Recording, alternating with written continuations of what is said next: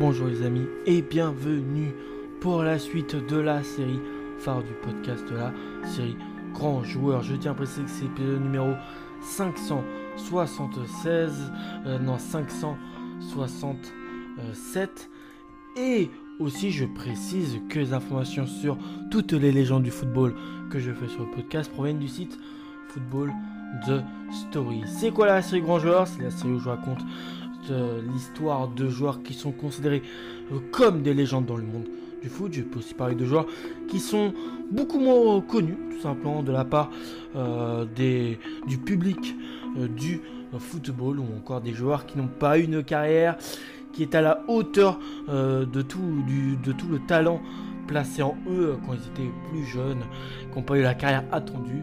Bref, voilà, tout ça, c'est parlé sur le podcast, le Foot Histoire Podcast. Après avoir fait ces précisions, on va commencer.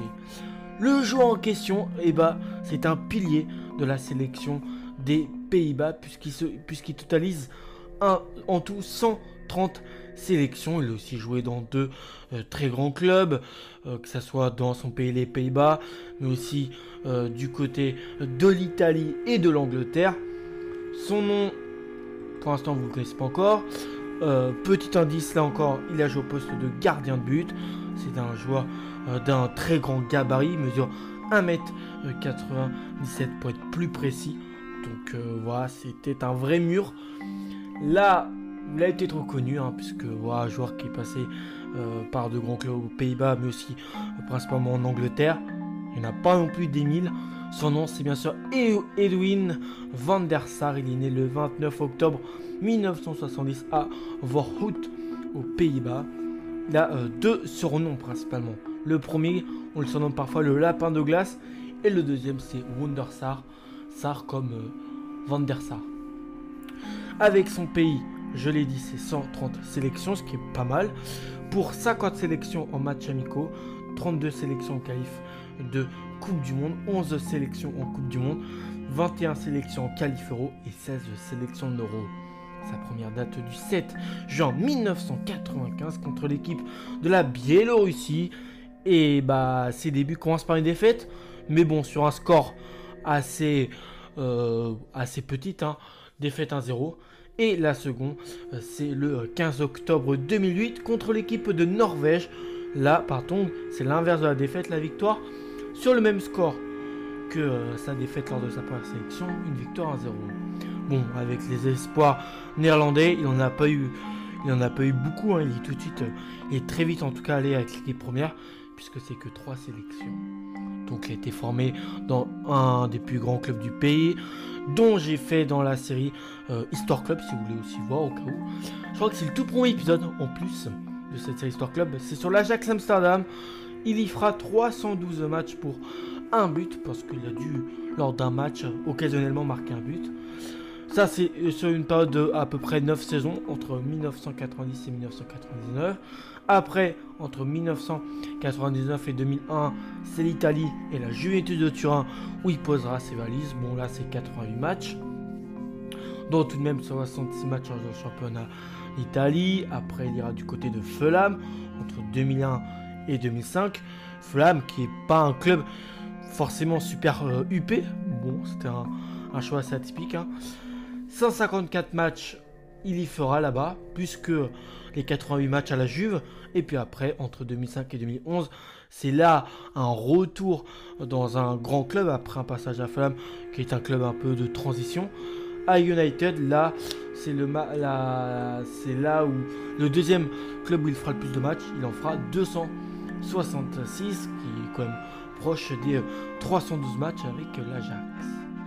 Un des portiers de but prééminent de sa génération, Edwin van der Sar vient de définir un rôle qui est devenu plus que simple, garder le ballon. Il était plus qu'un gardien, il était la référence, il a, euh, il a changé euh, le jeu et est devenu effectivement le 11e homme. C'était celui, voilà, quand c'est celui qui pouvait tout de même débloquer euh, des situations. Ça le paraît pas, hein, euh, pour un gardien de but, mais lui, il savait le faire.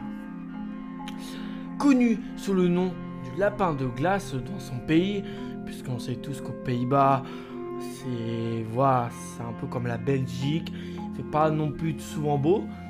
Il règne dans les airs et sécurise sa défense lors des phases aériennes grâce à sa grande taille, 1m97, soit presque 2m, 2m5. La carrière professionnelle d'Edwin commence à l'Ajax Amsterdam avec lequel il dispute 9 matchs lors de sa 20e euh, année. Après une saison vierge, il retrouve sa place plus, précisément en 1992. Il dispute 19 rencontres et gagne définitivement ses galons de titulaire au sein du club Amsterdam. Amsterdam, la moi, je sais pas trop comment on dit, et, c'est d'Amsterdam, il Il remporte avec son club 4 titres de champion des Pays-Bas, ce qui est à préciser, 3 coupes nationales et remporte la Ligue des Champions lorsqu'au stade Ernst Happel de Vienne, son Ajax terrasse l'équipe de l'AC Milan sur, le score, sur un score minime de 1 but 1-0, donc c'est pas énorme.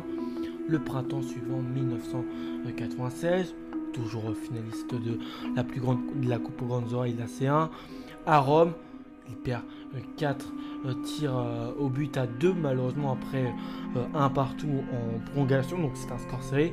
Et c'est face à la Juventus club qui rejoindra par la suite. Donc voilà et c'est justement ce match référence qui fera que euh, même s'il a perdu, euh, voilà, ça impressionnera tellement la Juve qui décide au terme du contrat qui le lie à l'Ajax, il décide de l'engager en 1999. Les Zidane, les Del Piero, mais aussi les Deschamps l'ont-ils impressionné? En tout cas, Edwin rate ses deux exercices malheureusement à Turin, se faisant élire pire gardien de l'histoire de la Juve même. Voilà. Pourtant, après son passage turinois, il prouvera que non, c'est pas le pire gardien. En tout cas, pour la Juve, à son passage, c'était le pire. Lors de l'exil sonne, et pour ça, il bah, faut un club un peu de transition. Après deux années à, Turin, pas fameux. Et c'est Felam. C'est l'autre, l'antre euh, du manager français Gentiliana, moyennant 7,1 euh, millions d'euros dans ce modeste club anglais avec lequel il ne participe qu'une fois à la Coupe UEFA, qui je crois était euh, l'ancien nom de l'Europa League actuelle. Il ne parvient pas à retrouver son meilleur niveau, la période faste connue avec l'Ajax Amsterdam lui manque, alors il quitte de décider il quitte, il décide pardon de quitter le club londonien, je en 2005. C'est la personne d'un des managers dans le football les plus connus. Il est écossais, il a entraîné pendant de très nombreuses années Manchester United. Son nom c'est bien sûr Sir Alex Ferguson, qui a entraîné Cristiano Ronaldo, euh, qui a euh, entraîné du Ryan Giggs. Euh, bref, il en a quand même des, joueurs de, très grand prestige à entraîner.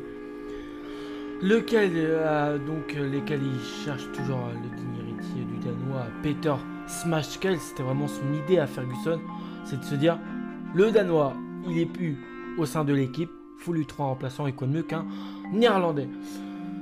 Et euh, c'est pour, une modique somme, euh, compte tenu des habitudes du mercato, et à Manchester, Dune Van der Sar va de nouveau s'éclater, et ça durant 6 années. Donc c'est quand même une longue histoire d'amour de 6 ans avec le club mancunien.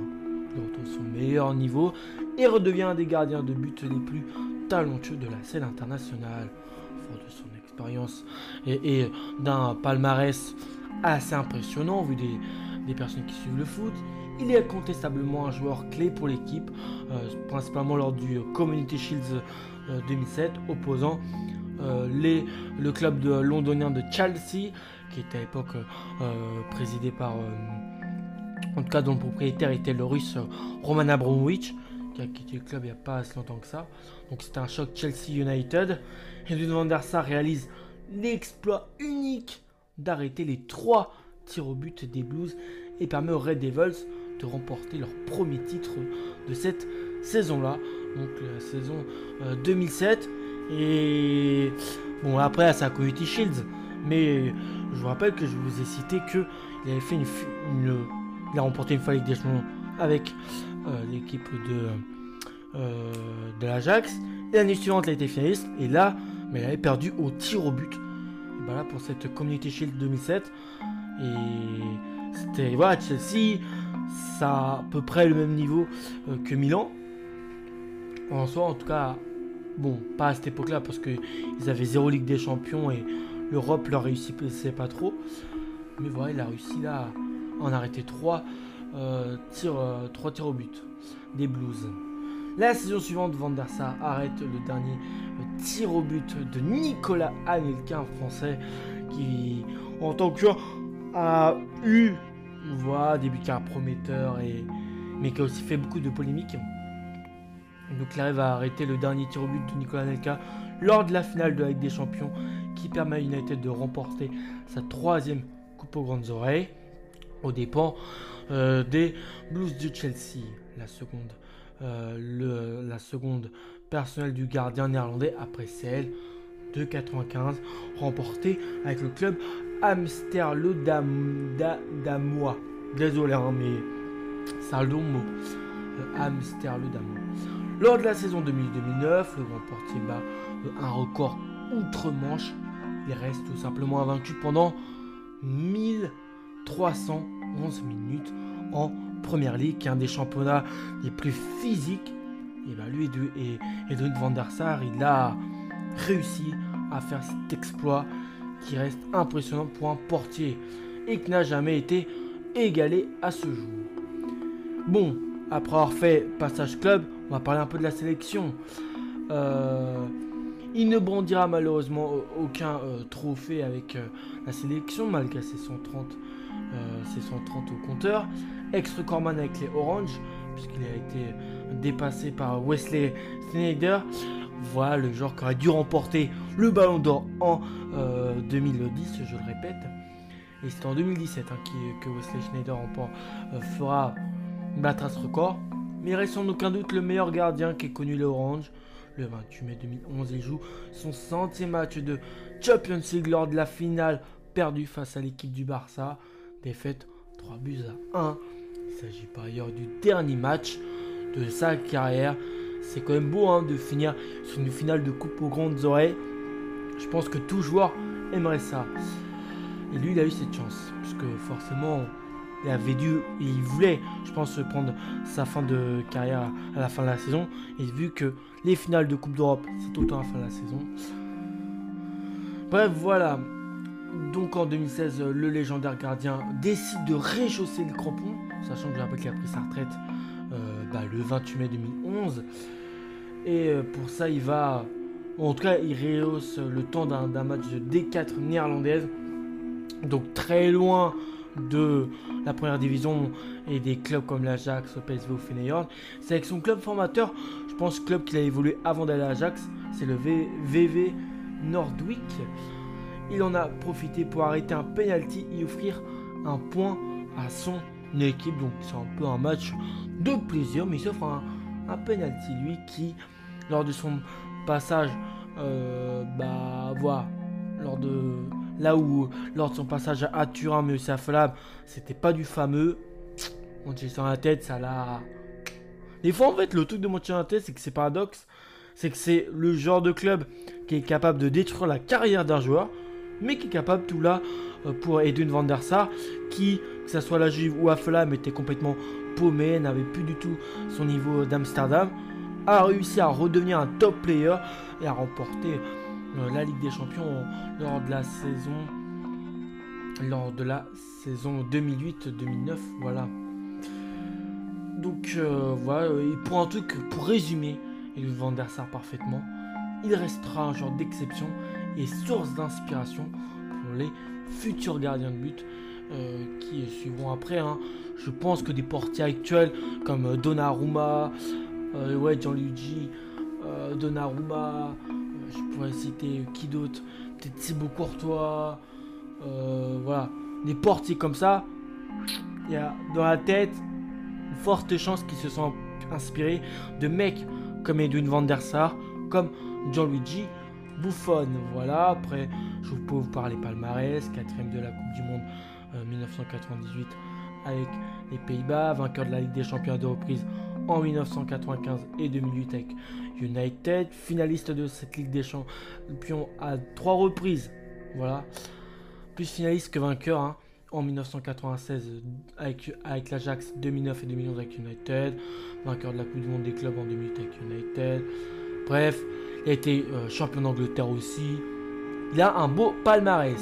Allez, je vous retrouve à la prochaine. D'ici les amis, portez-vous bien et ciao